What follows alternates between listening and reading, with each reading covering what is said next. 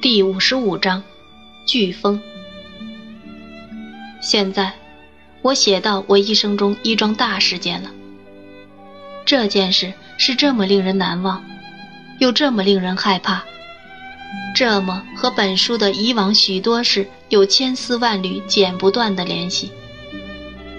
从一开始讲到它，越往下写，我觉得它变大，就像一座平原上的高塔那样。而且，觉得连我早年的生活也被它预先就投上了阴影。就在这事发生的若干年后，我仍常常梦到他。我为他而激动的惊醒。我觉得我安静的卧室在那寂寞长夜里也飞腾着他的狂涛巨浪。直到现在，我还常梦见他。虽说其间隔时间变长了些。而且也不那么有规律了。只有稍稍延及任何一场风暴或一个海岸，我就马上痛彻地联想到他。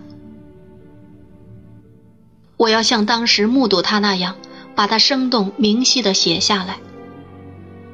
我不是在回忆他，我是清清楚楚看着他，因为他又历历在目了。移居他国里人的传奇很快就要到了。我那仁慈的老保姆来到了伦敦。我们刚见面时，他都为我几乎心碎。我常常和他、他的哥哥，还有米考伯一家在一块儿，可我从没见到过艾米丽。在刑期将近的一个晚上，只有我和皮果提以及他的哥哥在一起。我们的话题转到了汉姆，他详尽地告诉我们他是怎样热情地和他告别，他怎样保持刚毅平静，他相信他近来尤为痛苦。这话题永远不让那热心人生厌，只要是关于他的话，我们听的时候怀的兴趣就和他说的时候怀的一样。我姨奶奶和我。那时迁出了在海盖特的两幢小屋。我准备去外国，他准备回到他在多福的小屋。我们在考文特花园找到一个临时住处。那天晚上谈话后，我往那寓所走时，一面回忆起我上次去亚猫斯时，汉姆和我之间说过的话。原来我想，等和皮果提先生在船上告别时。我再留给艾米丽一封信。现在我有些动摇了，我觉得就现在写给他为好。我觉得收到我的信后，他或许愿意由我转给他那不幸的爱人一句临别之言。我应该把这么一个机会留给他。于是，在上床前，我坐在卧室里给他写信。我告诉他，我已经见过他了。他求我告诉他，我在本书适当之处已写过的那番话。我忠实的复述，就算我有权利夸大，我也不需要夸大。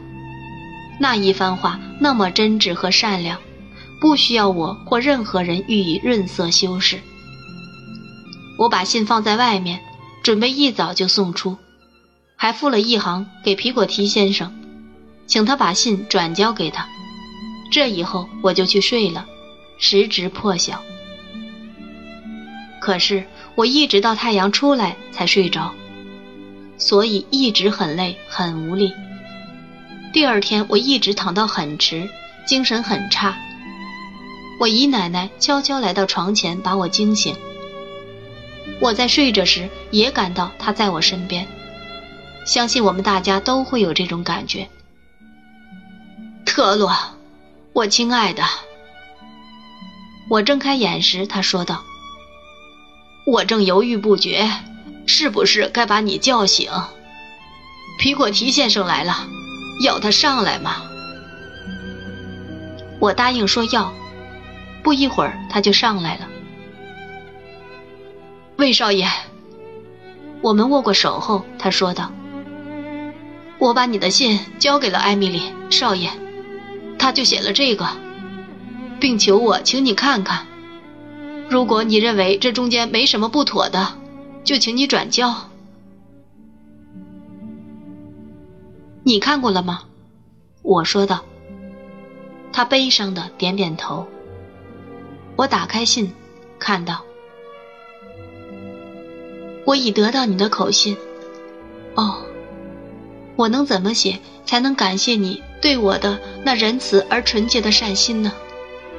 我把那些话牢记在心，至死不忘。那些话是很锋利的刺，不过也是极度的安慰。我为那些话祷告。哦，我祷告的很多。但我知道你是怎样，舅舅是怎样，我觉得上帝也是怎样的。我可以向他哭诉。永别了，现在，我亲爱的，我的朋友。在这个世界上，我们永别了。在另一个世界上，如果我得到赦免，我可以成为一个小孩去你那里。无限感激，无限祝福，祝你永远平安。这就是那封泪迹斑斑的信。我可以告诉他，说你认为没有不妥，答应替他转交吗？魏少爷，我看完后，皮果提先生说道：“没问题。”我说道：“不过，我想……哦，魏少爷，我想……”我说道：“我要再去亚猫斯，在你们传开以前，我还有足够的时间来回一趟。”我一直挂念着怀着孤独寂寞之心的他，这一次我把他亲笔写的信交到他手上，然后你可以在出发前告诉他，他已收到信了，这会对他们双方都是一桩善举。我郑重地接受了他的委托，亲爱的好人，我要做的越周到越好。这段路与我不算什么，我心里很躁郁，活动活动要好些。今天晚上我就动身。虽然他一个劲儿想劝阻我，但我明白他也同意我这么做。我也知道，就算我的想法本来不坚定，现在也坚定了。他在我请求下去售票处为我在邮车上订了个座位。那天晚上，我坐上车，走上我曾怀着无限沉浮之感来往于其间的那条大路。你不觉得，在离开伦敦后的第一个站上，我问那个车夫：“天色很特别吗？”我不记得我见过这种天色呢。我也不记得，没像这样的。他回答道：“那是风呀，先生。我想海上就要出事了。那疾驰的云一片暗黑色。”像是染上了从尸柴上冒出的烟的那种杂乱颜色一样，它在空中起伏翻腾成令人心惊的一堆，高的叫人以为那云堆的高度比从天上穿到地下最深的洞底还要大。月亮像发了疯一样，什么也不顾的要从那云堆钻过去，仿佛受于自然规律可惊的变化，也让他迷了路。迷了心智。风已经刮了整整一天，而那时风声仍很大，仍在刮。又过了两个小时后，风更猛更厉，天色更阴暗了。到了夜色更深时，云密密聚合在一起，把已经很暗的天空又严严实实的铺了个满。风越来越猛了。风势仍在增大，直到我们的马也几乎不能顶风而行了。在那一晚上最黑的时候，车前的引路马几次转过身来或僵立不动，我们常常担心马车会被吹翻。一阵阵雨急急地像刀一样落下，在这种时候，只要有墙或树可以躲躲，我们就马上停下，因为我们再也不能坚持了。破晓时，风更刮得猛了。过去我在亚猫斯时，听船上的人说过飓风如大炮，可我还从没见过这种风，或任何与此相近的风。我们来到伊布斯维奇时已很晚了。自离开伦敦十英里后，我们就只好一寸一寸往前挪。我们发现集市上有一群人，这些人因为害怕烟囱被吹掉，夜里就起床了。我们换马时，聚集在旅店前的一些人告诉我们说，在一个很高的教堂顶上的铁皮都被掀掉了，而落在一条横街上，把那条街也阻断了。另一些人告诉我们，说有几个从附近村子里来的人。曾见到一些大树被从土里拔出来而横倒在地上，还见到整个整个吹到田间和路上落下的干草垛。那暴风雨未见变弱，还势头更猛了。我们挣扎着向前时，越临近海边，风是越强烈的可怕。早在我们望见海之前，我们的嘴唇上就溅上了海里的飞沫。我们身上就喷着了咸咸的海水，海水流出来，把亚猫斯附近好几里的平原淹没。每一个小水洼，每一条水沟，都使劲儿拍打着围岸，鼓足他们那小小浪花的力量，向我们勇猛进攻。我们看到海时，地平线上时时有浪头从翻滚的深渊腾起。就像是对岸出现了忽隐忽现的高塔和高建筑一样。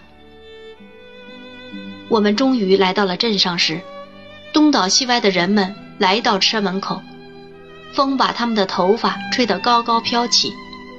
他们对在那样的晚上油车还能赶到表示惊诧。我在那家老旅店订下床位后，便沿着沙草横飞、海墨四溅的街去看海。一路上，我得小心提防着吹落的石板和瓦片，拉住被风吹得天旋地转的街角处过路人的衣角，艰难地往前行走。我来到海边时，看到在建筑物后躲着的不仅仅是船夫，镇上一半的人都来了。一些人不时顶着风去看海，然后被吹得踉踉跄跄回来。我站到这些人群中。发现妇人们在哭泣，因为他们的丈夫乘着捕鱼或捕蚝的船而出海，而这样的船在到达安全地点后沉没的可能性太大了。人群中还有头发已灰白的老水手，他们看着水面上的天，一边摇头一边相互小声说着什么。还有焦急紧张的船主们，有挤在一起看着大人脸色的小孩儿。有激动而不安的健壮船夫，后者从掩护着他们的物体后，用望远镜观察大海，好像观察一个敌人一样。在一阵阵吹得人睁不开眼的狂风中，在飞舞旋转的沙石和可怕的喧闹声中，终于得到一个暂时的间歇，而足以看看海时，我被那海吓得不知所措了。高高的水墙一堵接一堵冲过来，达到最高峰后跌下时，似乎连他们中最小的一堵也能吞没这个市镇。退却的海涛轰隆一声往后撤去，似乎要在海边挖一个深深的坑，要把地面毁坏。浪头白花花的巨浪轰轰然扑向海岸，在到达陆地前就撞击得粉碎。每一片碎浪都包含了一切的愤怒力量，急急忙忙又重新组合成另一个怪物。起伏的高山变成了深谷，起伏的深谷又变成了高山。大量大量的海水发出震耳的轰鸣声，震动着，摇撼着海岸。随着每声轰鸣而来的海潮聚成一种形象，然后马上变换并离去。在这同时，又把另一股奔腾的潮水击退、驱开。在地平面那头，像彼岸的高塔和建筑的浪影时起时落，乌云急急的厚厚罩下，我似乎看到天崩地裂。至今，人们仍记得这场风，认为那是在海岸上空前而又绝后的最大一场。但是，在被那难忘的大风招来的人群中，我没找到汉姆，我便顶着狂风到他家去。他家门关着，由于没人开门，我便从小巷僻街去他做工的工厂。在那里，我听说他已到罗斯托夫特去了。去干一种需要他的技术的紧急修船工作。不过他次日早晨可以按时回来。我回到旅店，我洗澡换了衣，想睡却睡不着。这是下午五时，我在咖啡室的火炉边坐了还不到五分钟。借故拨火来找人说话的茶房告诉我，说在几海里外有两条运煤船。已连同所有船员被沉入海底了，还有一些船仍在抛锚处吃力地挣扎，想艰难地躲开海岸。如果再有像昨晚那样的一个晚上，他说，那就会要了他们的命，也会把所有水手的命都要掉。我很烦闷发愁，也很寂寞苦恼，因为汉姆不在，我感到十分不安。近来的一系列变故给我的影响真说不出的严重。由于这么长时间的狂风吹打，也使我头昏脑胀。我的思维和记忆纷乱到使我无法清楚地识辨时间和空间了。所以，如果我那时到镇上去，碰见我明知这时肯定在伦敦的人，我都不会惊诧。我相信，可以说在这方面。我的头脑有种特别的麻木之感，可是他也忙于应付由这地方自然而然撩起的回忆，这些回忆格外清楚，格外生动。